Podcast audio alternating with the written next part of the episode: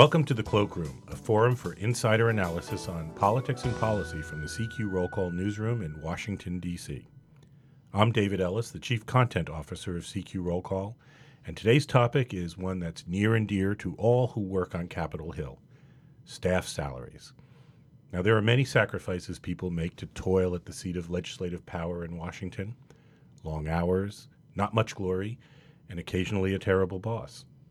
Now you can add another downside to the list shrinking salaries. A 2014 government study showed that pay for most staff had fallen or remained constant since 2010. In real dollars, median salaries dropped 20.5% for staff counsels and nearly 13% for legislative assistants. Just to put that in perspective, staff assistants average around $35,000 a year, and chief of staff, sort of top of the legislative staff tree, about 144,000 a year. Simply put, even in a low inflation environment, working for Congress costs you money. The dollar a Hill staffer earns in 2016 is worth 91 cents on the dollar she earned in 2010, the last time office's allowances were given a boost in the House. Now, given that Hill staff can earn 40% or more simply by moving to the private sector, will this informal pay freeze trigger a brain drain on the Hill? With me to explore this issue are Phyllis Jordan, congressional editor of Roll Call, and reporters Rema Rahman and Sean McMinn. Welcome.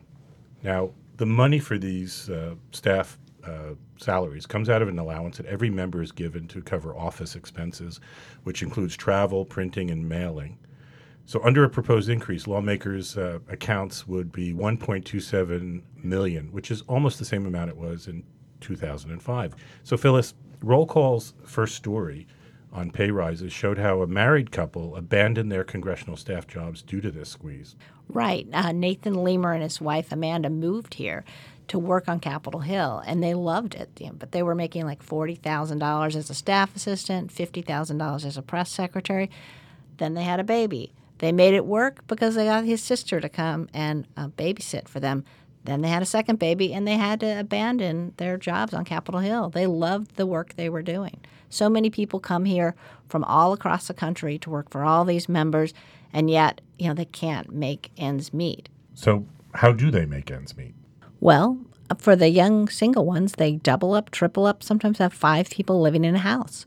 Uh, when it's time for dinner, they go to the expensive receptions that lobbyists put on and eat the food they find there. Uh, they find ways to save money and they do it for as long as they can. At some point, though, they find they get to a point in their life where they realize they need a job that pays them more. That's interesting because it is so much in, in work life is whether you're happy and fulfilled in the job. Uh, and here are these people actually leaving jobs uh, they like. Rema, I think some staffers have a sense that they're victims of the unpopularity of Congress in general.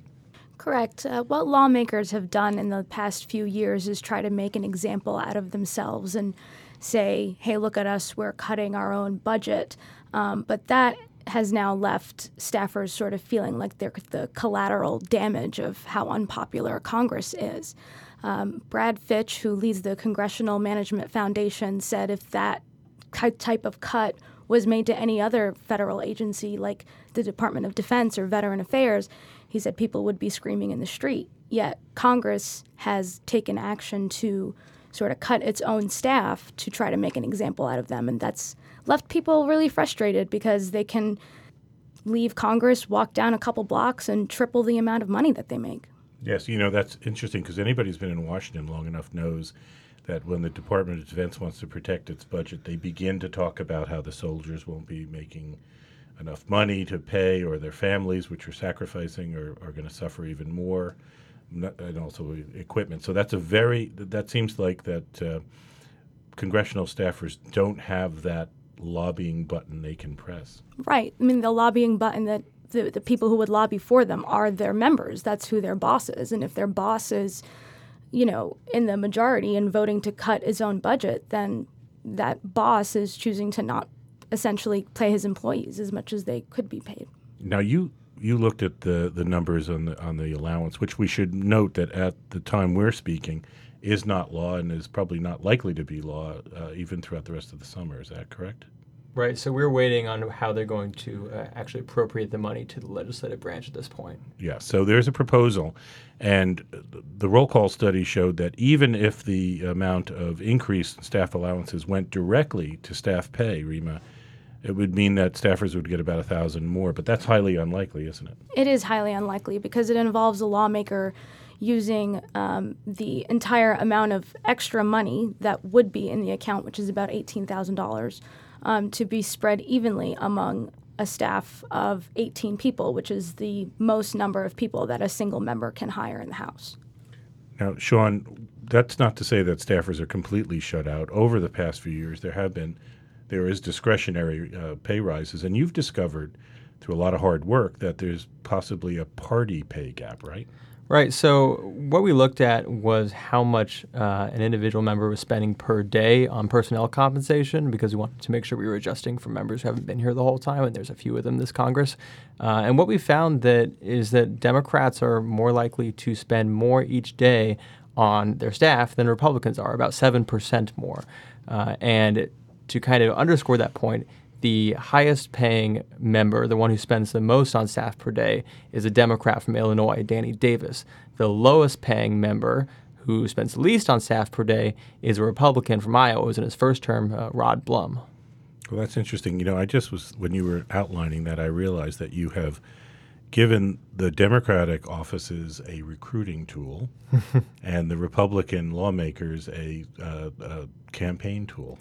you know, it's not necessarily um, true that they're spending more per individual staff, though. That's important to know. Individual staffer.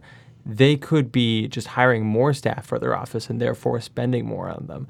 Um, but something I did hear from a few different Democratic members I talked to was that they have been in office so long that there's these staffers who've stayed with them the whole time and have been getting raises, uh, you know, year after year, even though they're not necessarily appropriating more money for these raises. The members have felt like they needed to give them those raises because they've showed the loyalty and they'd stayed in that same office.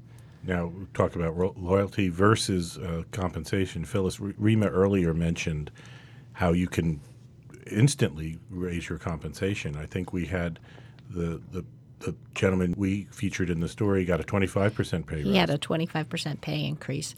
And the reality is, especially if you've worked on a bill that's uh, popular with lobbyists, like the health care bill or a tax bill, the lobbying firms want you for your expertise and your connections.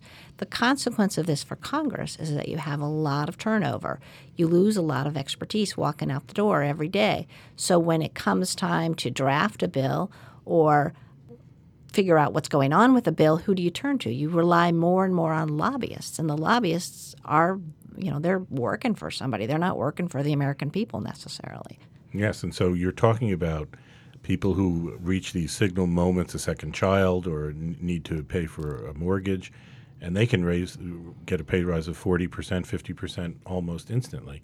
Uh, Sean and Rema, one of the things we had with doing this story was the uh, difficulty in accessing information. The Congress is not subject to the Freedom of Information Act. So, Sean, can you tell me what you discovered and how you discovered it, the actual mechanics of getting this information? Yeah, so that's right. They're not subject to FOIA. So the information that they do post is voluntary, which we should give them credit for, as they are putting this information out there. Um, unfortunately, it's incredibly difficult to actually glean uh, meaningful insights out of it, uh, even for a data nerd like myself. Um, so the House, up until just this past quarter, had been publishing everything in straight PDFs. Um, which you can't really go through and get the information from to do these kind of analyses on. And the Senate still does that. They haven't changed. Fortunately, uh, the good folks over at the Sunlight Foundation have spent a long time working on a tool, an algorithm that scrapes these PDFs and then puts them into an Excel document that you or me can go in and start looking at those numbers.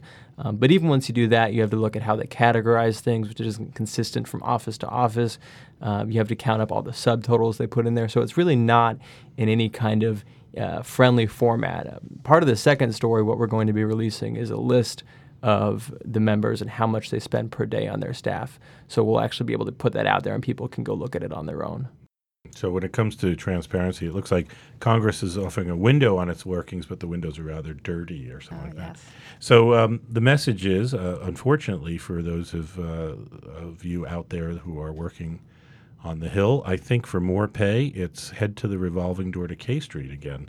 Um, but in the meantime, if you have any more stories about life and work on the Hill and salaries, please contact Sean McMinn and Rema Rahman here at Roll Call. Thank you to Phyllis, Sean, and Rema. My name's David Ellis. Thank you for joining us. You can subscribe to this podcast on iTunes and Stitcher, and you can find all our podcasts at rollcall.com forward slash podcast. Thanks for joining us.